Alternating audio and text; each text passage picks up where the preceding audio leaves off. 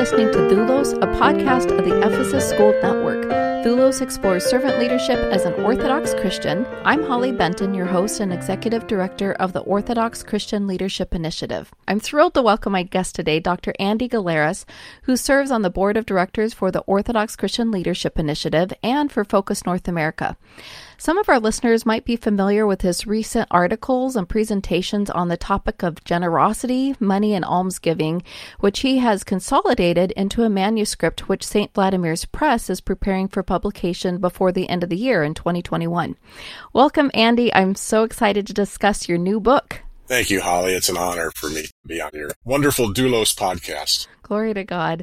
Tell us a little bit about the title of your book, Money and Salvation an invitation to the good way. So, what does money have to do with salvation?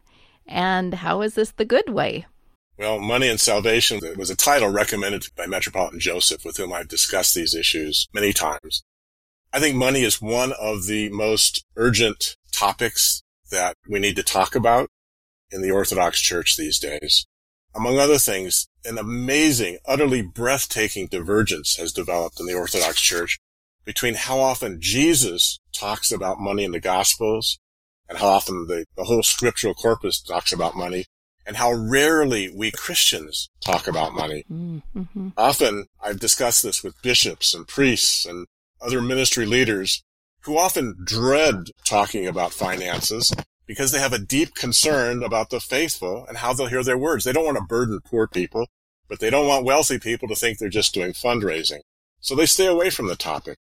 So the goal of my book is to dissolve any such feelings of concern in the biblical and patristic teaching in order to get to a, a, biblical understanding of money.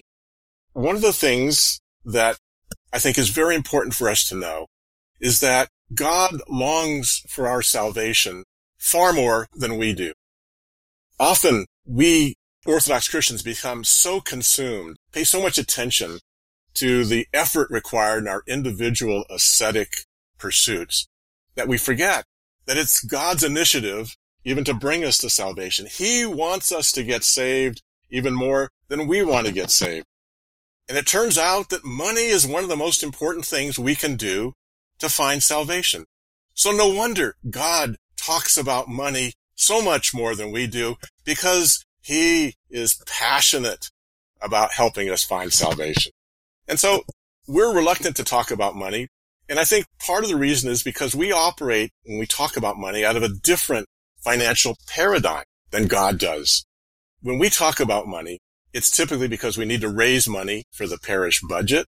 We need a leaky roof to get fixed.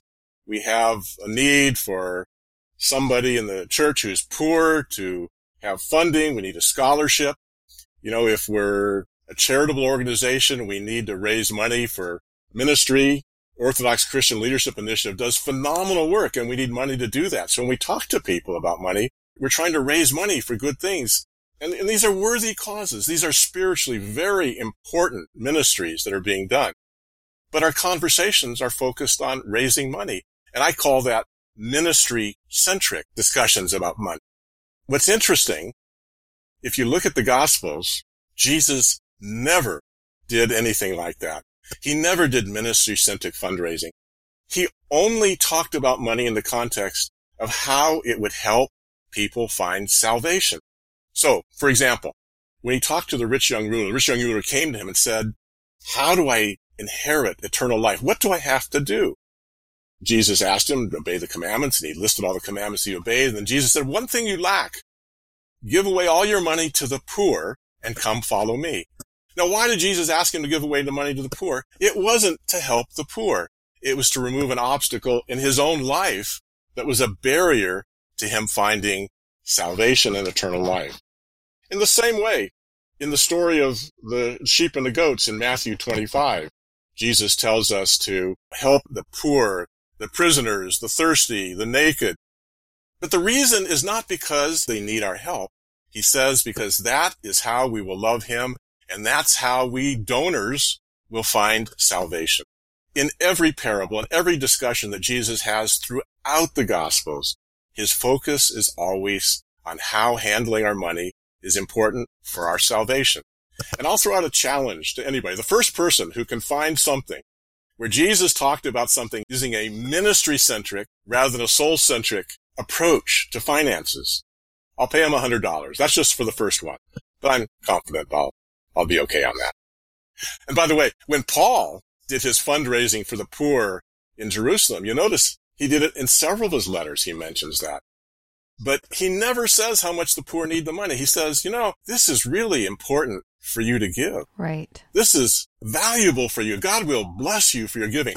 I desperately wish that some of our development officers would tell people, you know, this will be helpful for your salvation to give to the Orthodox Christian Leadership Initiative, to focus to St. Vladimir's Seminary, because these needs are not random needs. God brings these needs across our paths for the sake of our salvation. If I meet somebody who's poor and they come across my daily life, if I see somebody at the store and I see them in front of me and the checkout man, they, they're a little bit short in paying for their groceries. That's God's blessing on me for my salvation. Mm-hmm. And so those are the purpose of the needs that God gives us. Why is it, do you think, that we Orthodox Christians tend to focus on prayer and fasting and avoid discussions and practices of almsgiving? Well, I think that you know, as you are alluding to, you know, prayer, fasting, and almsgiving are the three most important spiritual pillars of the Orthodox faith. And the problem is that almsgiving in English is a very old word whose meaning we really don't understand. We typically think of alms as giving a few dollars to a homeless guy by the side of the road or parish collection for Lent, for food for hungry people, or some special collection like that. But notice how we think about prayer in the church. Prayer isn't just I go into my room and pray. We, we think of prayer with an expansive definition. We think of prayer as including morning and evening prayers, going to the liturgy. We talk about prayer as the Jesus prayer. We think about prayer as Bible study, as scriptural reading. We consider that all under the rubric of prayer. And when it comes to, to fasting, it's not just dietary restriction. Fasting includes avoiding gossip, lifestyle restrictions. It avoids spending less money. And in the same way, almsgiving really should be considered not just giving a few dollars to homeless people. Almsgiving has to do with all of our financial decisions. It has to do with whether we go into debt to buy something. It has to do with whether our parishes build a new temple or do something else with the money. It has to do with our choices about lifestyles. Now, what's interesting about almsgiving, if you really trace the derivation of the word alms, it's really derived from the Greek word eleos, which means mercy. So almsgiving is really mercy giving. And if, as soon as you make that connection between alms and mercy, you realize that alms is not just a peripheral part of the Orthodox life. It's really central to everything that takes place in the Orthodox worship when we're in our liturgical services. By far the most common prayer of the people of God is, Lord, have mercy. Well, mercy and alms are the same word by derivation. We could just as easily say, Lord, give alms. When we do the Jesus prayer, we could say, Lord, give alms. When we pray Psalm 50, you know, we could just as easily say, have mercy on me, Lord. Say, Lord, give alms to me. Really, this idea of alms is something that I call it hidden in plain sight in the Orthodox Church.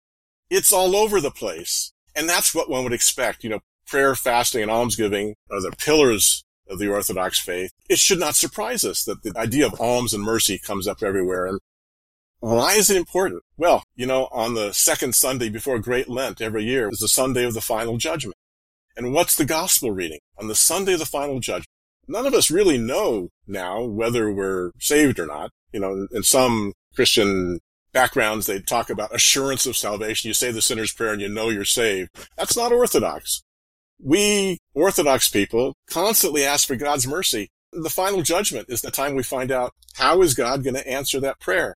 And we're told in the Sunday of the final judgment, an amazing revelation. The revelation, I don't think this is something that we could figure out on our own if God hadn't told us, is that the way God answers our frequent prayers, our hundreds, our thousands, our millions of prayers through our lifetime to Lord have mercy, depends on how merciful we are to other people. Isn't that what the story of the sheep and the goats in Matthew 25 is about? It says, as you show mercy to these people, you'll be saved. So if we're merciful to other people, God will show mercy to us. That's just an example of how central what I'll call alms or mercy is in our church.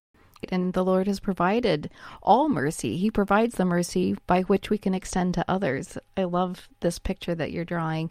I'm also so grateful for this distinction between ministry centric approach, which sounds good, but differentiated with that was soul centric and having a salvific purpose to almsgiving. That's remarkable. It seems like with the ministry centric approach, the temptation is to see money as my money, and I get to determine what causes are worthy of my financial gift.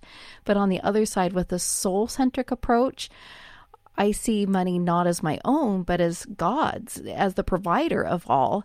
And furthermore, I'm not in the seat of judgment to determine which causes are worthy or not. It's just so simple. Just like Jesus teaches through the Sermon on the Mount in the Gospel of Matthew give to him who asks you, and don't turn away from one who would borrow from you. So, just as God has given generously to me and has shown me great mercy, I'm discovering that when I practice mercy, almsgiving, and generosity, not only might someone else benefit, but I benefit. For the sake of my own salvation, I am instructed to give and to extend mercy as my Father has provided for me and shown me great mercy. Am I getting this right? What do you think? I, I think that's an amazing insight, Holly. And one of the paradoxes is, is that the Orthodox Church, in my experience, is chronically underfunded. Our ministries are constantly needing to raise more money. Many of our parishes need to raise more money. I think this is God speaking to us and calling out to us and saying, you know, you're doing it wrong. The essence of the Orthodox message is the first thing we need to change in our lives is our hearts. And once our hearts change, then we follow God. And the same is true of our money. What we need to do with our money is to stop the fundraising, all the fundraising techniques we use, the capital campaigns, the banquets we do with Orthodox celebrities and bishops, the red ribbons we hang around people's necks, the plaques we put on the wall. These are all imported from the world. And sometimes they raise a lot of money, but they damage our people, I would contend. These are appeals to pride and to proximity to power. Mm. On the other hand, if we concentrate our efforts on changing the hearts of people, and as you were saying very eloquently, about getting people to recognize that the issue of giving is between me and God, I have a hunch we'll raise far more money because we'll be doing it God's way instead of the world's way. And God's way is always better than the world's way. That's right. That's right. I have to say, you have an entire chapter dedicated to whole burnt offerings. On the one hand, to contemporary ears, the practice might seem archaic, perhaps even wasteful, although I wonder if as wasteful as the fossil fuels we burn without any spiritual mindfulness or intention. And on the other hand, whole burnt offerings is really powerful imagery. So paint a picture for us what comes from scripture about whole burnt offerings. Well, I was really surprised when I started reading about and thinking about the whole notion of whole burnt offerings. What's interesting is that whole burnt offerings is a phrase that occurs in the Old Testament.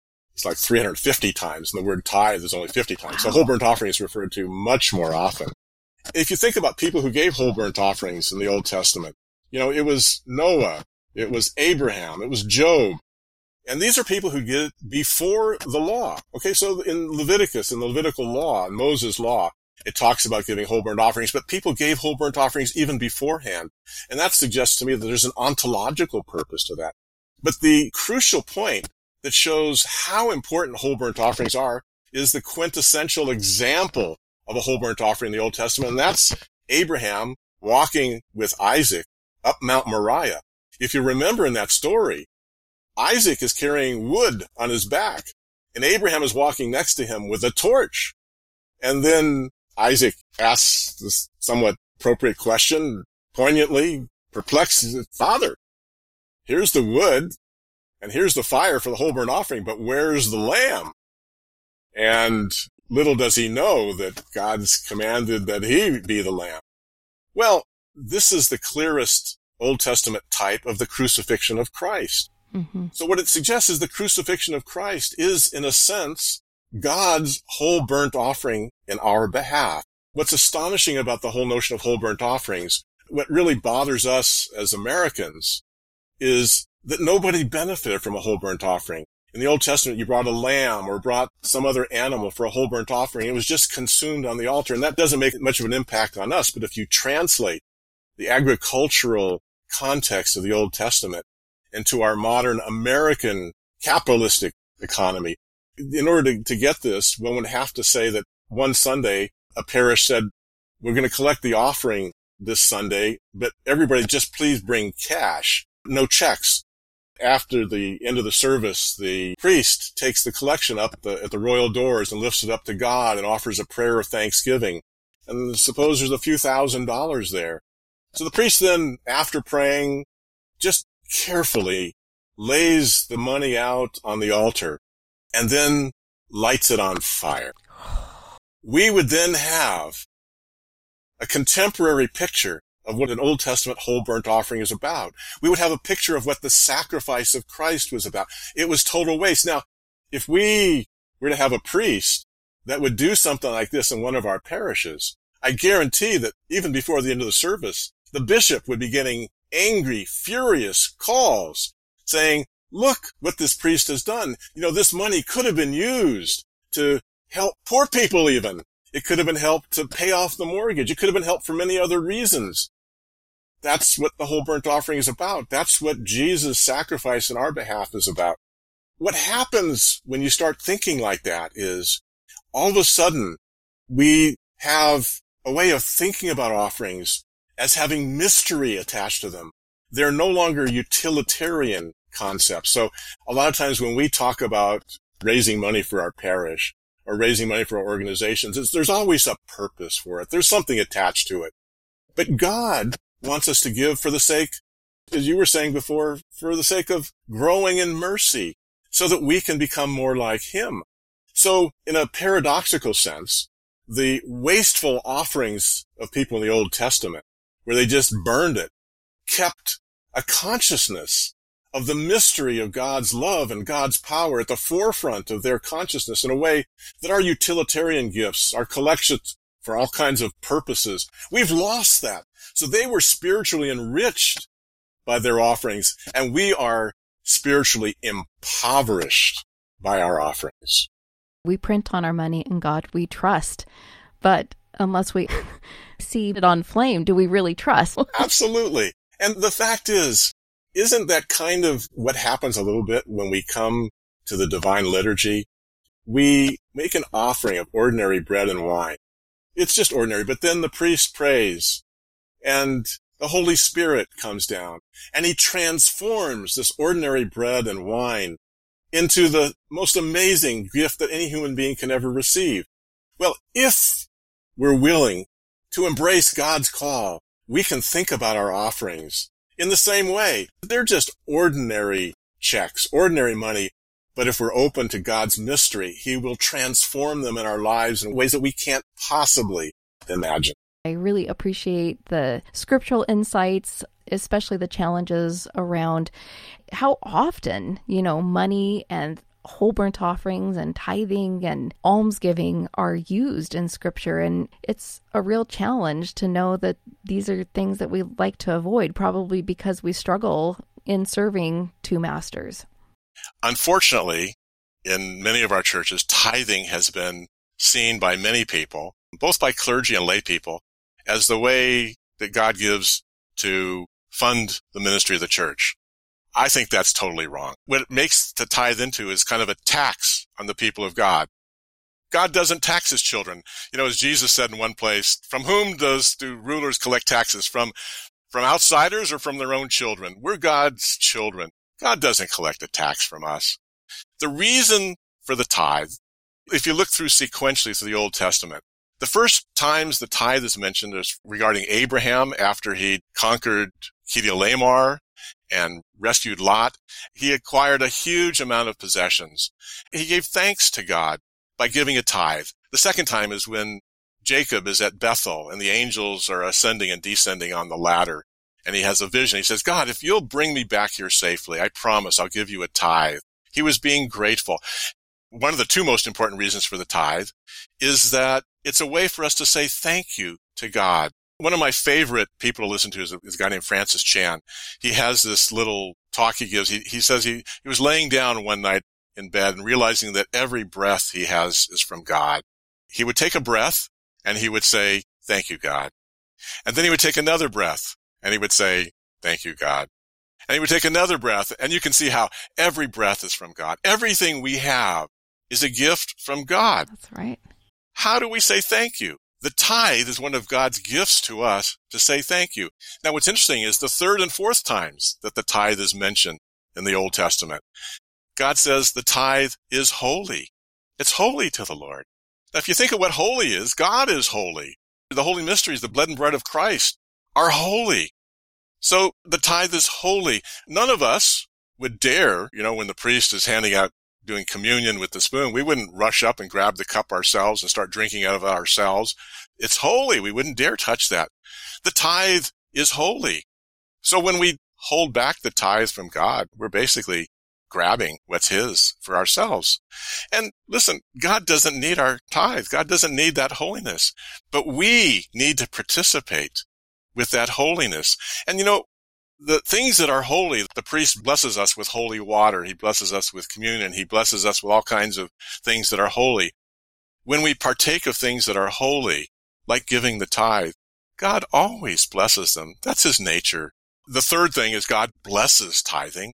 If we really want to be obedient, you know, in, in the verses in Malachi that everybody quotes about tithing, one of the things God commands, it's a command from God. He says, test me in this and see if I won't bless you.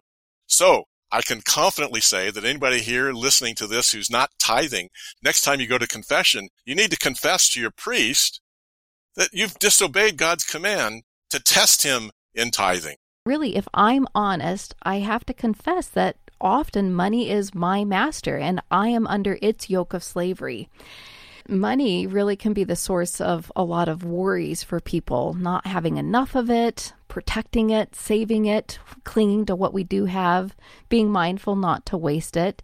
You can't serve two masters. You can't serve God and mammon. It's one or the other. We know that Christ offers a yoke that is light when we serve the instruction of our Heavenly Father as master. So, for someone listening today, whether wealthy or poor, What's a small step a person could take to practice generosity in such a way that aligns with that gift of salvation proclaimed at every liturgy? Well, I think that any act of generosity, if life is tough for us now, we can just, you don't have to give money. Just smile at people who you happen to pass by. If you have a little bit in your life to be grateful for, then tithe to the church. If you have more to be grateful for, give extra money and do it out of the sense of mystery of what God's wanting to do. And if, let's just suppose that it's impossible for you to believe anything that Holly and I have been talking about, at least have the humility to recognize in yourself how hard that is. You mentioned the verses from Matthew 6 and I think from Luke 12 where Jesus says, seek first the kingdom of God and his righteousness and all these things will be added to you. My wife will tell you that for decades I've told her, honey, you know, I believe the whole gospel, but these few little verses I really don't believe. It says, seek first the kingdom of God and his righteousness and all these things will be added to you. Because I really want a bank account. I want to have a brokerage account. I want to have these things. I don't believe, I confess now. I confess now before you, Holly. I don't believe it, but I want to. But you know, not believing it allows me to have humility before God and I can come say, God, you know, I'm doing the best I can. That's all we need to do. I don't want anybody who's listening to what I'm saying to feel the slightest amount of guilt or feeling bad about what, at least if you can take small steps, God will bless them. I guarantee God will bless our smallest steps. I recognize this is hard for many of us. In the Orthodox Church, we often don't teach about money. We're not familiar with these concepts. You know, our greatest monastics and our desert fathers talked a lot about prayer and fasting and love, but they didn't say very much about money. We can't find books about it. But this is something we desperately need in the church. And I think every time that any parish or any organization finds that they're in financial need, I think it's a call from God to reevaluate. You know, as you were talking about before, are we doing soul centric fundraising? Or are we doing ministry centric funding? I guarantee the soul centric fundraising will be far more powerful. You know, listen, we live in a fallen world. We're all weak people. I'm a very weak person. The hardest verses in the Bible for me are where Jesus says, seek first the kingdom of God and his righteousness, and all these things will be added unto you. At least we can have humility and humility to say, you know, God, I'm doing the best I can, but it's not very good. Please, Lord, give alms to me. Thank you so much for your research and your commitment to this important topic for Christians. It's a challenge, it's a gift. And thank you for allowing me to preview your manuscript. I'm so grateful for the discussion questions you pose at the end of each chapter, which I think are going to be very useful for people to use in a parish study, Bible study as well. When will your book come out and when will people be able to order it? It's in the final stages of editing now, so I hope it'll be available by the end of the year. And I should add, I encourage people to buy it, but that's not because I get anything out of it. all the profits, all the royalties go to St. Vladimir's seminary. So every copy of the book you get is in a certain sense a donation to St. Vladimir. So please buy lots of copies for the sake of St. Vladimir's. Wonderful. Thank you so much for this. It's a real blessing. I just appreciate the passion and the delivery and the study. It's a blessing. Thank you so much for this conversation, Andy. Thank you, Holly. It's an honor.